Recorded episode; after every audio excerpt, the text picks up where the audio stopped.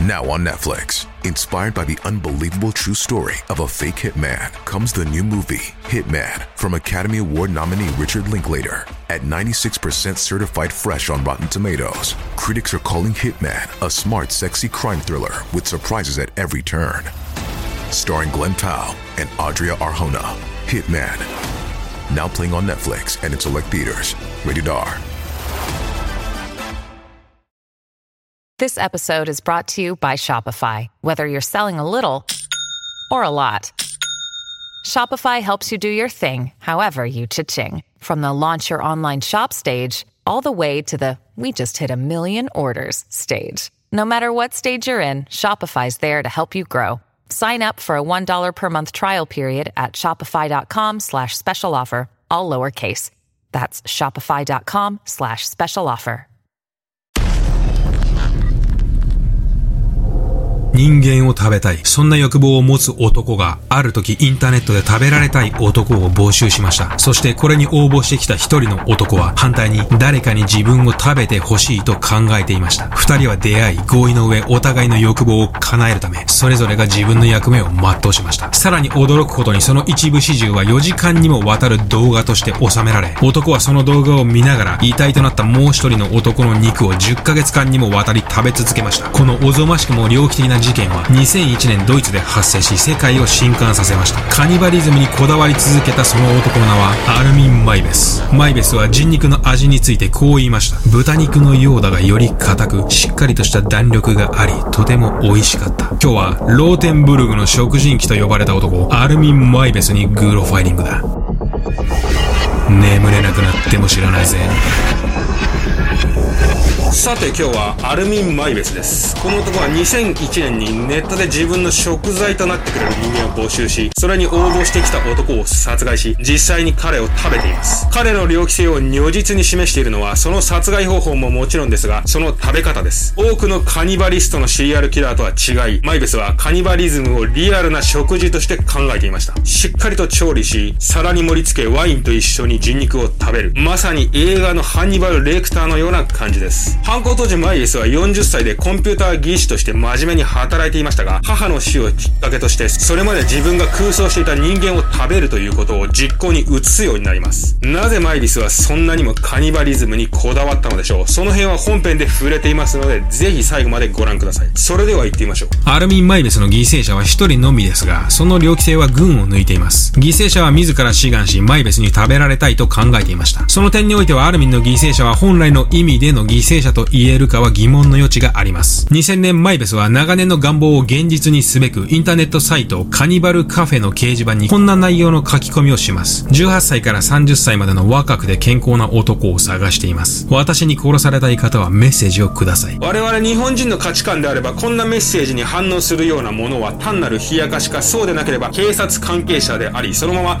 御用となるのが通常でしょう。しかし、マイベスのこのメッセージには驚いたことに200件近い反応があり、彼はメッセージの返信に苦労したと言います。おそらく中には単なるいたずらもあったかと思われますが、こんなデータもあります。ドイツ人だけで実に8000人から1万人が日頃からこういったカニバリズム系のサイトで人肉食についての情報を共有しているとドイツ警察は話しています。このような事実に鑑みると200件近い反応というのは決して口頭無形な数字ではないかと思います。マイベスはメッセージで何人かとやり取りをし、その中から32歳のホセという男と会います。二人は事前に話し、どんな風にことを成し遂げるか打ち合わせをし、マイベスの自宅でいざことに取り掛かります。ホセは服を脱ぎ、テーブルの上に横たわり、いよいよという時、ホセは急に気分が悪くなりだしたと言い始めます。彼の気分が悪くなった原因はおそらく、マイベスが事前に与えた薬の成果と考えられています。マイベスは犠牲者に事前に薬を与え、殺害の際の痛みを軽減しようと考えていたのです。そしてこの時マイベスは気分が悪くなったと言っているホセをすぐに解放します。ここら辺はマイベスの本来の目的をよく表しているエピソードかと思います。マイベスは犠牲者の意思に反してまで自分の目的を遂行することはしなかったのです。マイベスにとっての最終目的は犠牲者を殺めることではなく、あくまで人肉を食べることだったのです。次の候補者はマッテオというマゾヒストでした。マッテオは自分のことを無知などで散々痛めつけ、その後自分を食べてほしいと主張しました。しかしマイベスはこういった発言に何か違和感を感じ、この男と会うまでに至っていません。その後もマイベスは何人かと連絡を取り、最終的には7人の候補者と話をし、時には実際に会ったりもしますが、太りすぎていて食べるのに気が進まないものや、いざ会っても一緒に食事をし、そのまま関係を持つだけで終わってしまうもの、直前で気が変わるものなど、本来の目的をなかなか達成できずに時間だけが流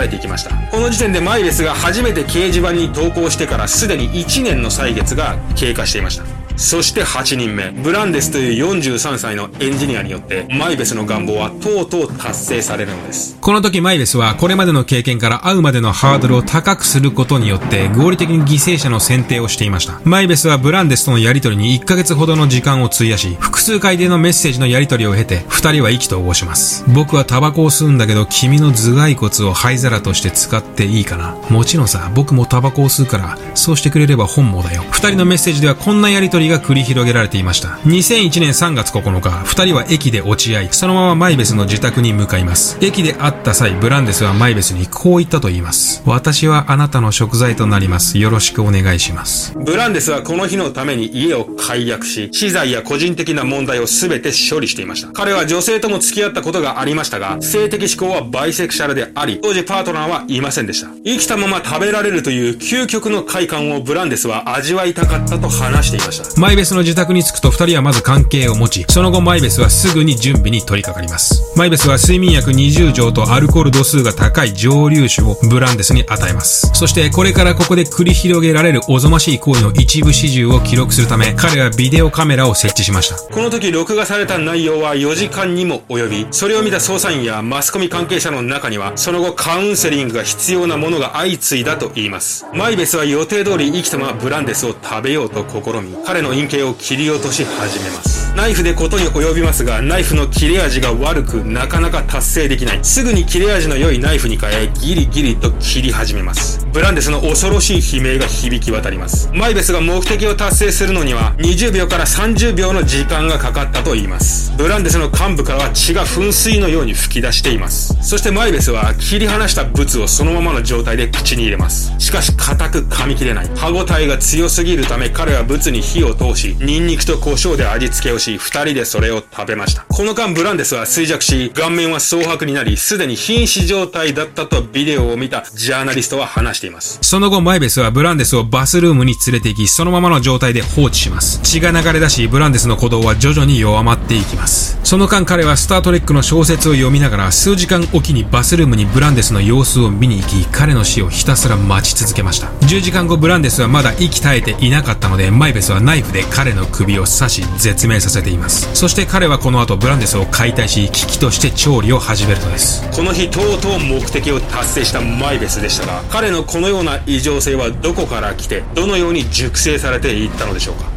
実はマイベスは幼少期よりカニバリズムに強い興味と憧れを持っていたのです。アルミン・マイベスは1961年12月1日ドイツのカッセルという町で生まれました。マイベスの父は家族や子供に全く関心がない男でありマイベスが8歳の頃に家族を捨てその後父の消息は不明です。マイベスの母は父から捨てられるとマイベスに対して強く当たるようになります。兄弟もいなく父にも捨てられ母にも強く当たられるマイベスは次第に自分の思うようになる空想の世界に逃げ込むようになります。そしてその空想の世界でマイベスはフランキーという架空の弟を作り出すようになります。一人っ子だったマイベスは以降この空想上の弟と一緒に日々を過ごすようになります。またマイベスは物心つく頃にはある絵本に夢中になっていたと言います。ヘンゼルとグレーテル。この本でマイベスのお気に入りの部分は悪い魔女がヘンゼルを太らせて食べようとする箇所でした。人を食べてみたらどんな気持ちになるんだろう。幼いマイベス少年の心は次第にカニバリズムという近畿行為への憧れを強くしていきました。こういった幼少期に読んだ絵本や大人から聞いた話がカニバリズムへのきっかけとなった例は他にもあります。日本人のカニバリストである佐川一世氏の場合も、幼少期に祖父から聞いた魔女が幼い子供を食べるという話が人肉食への邦画となったことは本人も認めています。12歳になるとマイベスの人肉食への憧れはより強くなっていきます。友達を食べ、彼を自分の一部とし、永遠に彼と一緒にいたい。そんなことを考え始始めていました。マイベスは空想上の兄弟であるフランキーに自分が魅力的だと思った要素を追加していきました。金髪、健康的な体格、優しそうな笑顔。そして彼はアップグレードされた兄弟であるフランキーを空想の中で、その度に食べ、自分の中に取り込んでいったのです。そんなマイベス少年も大人となり、彼の母が1999年に亡くなるまでは、自分の中の邪悪な妄想と折り合いをつけ、なんとか普通に生きていました。しかし、母が亡くなるとマイベスは長年温めてきたカニバリズムへの思いを現実にしたくなる強い衝動に駆られるようになります。そして、この強い衝動は、インターネットの力により簡単に現実化することができるということをマイベスは気づいてしまったのです。2001年、自宅のバスルームで瀕死のブランデスにとどめを刺したマイベスは、いよいよカニバリズムを始めます。遺体をフックにかけ、吊るし、まるで豚でも解体するかのようにブランデスの全身を解体していきます。テーブルにはろうそく、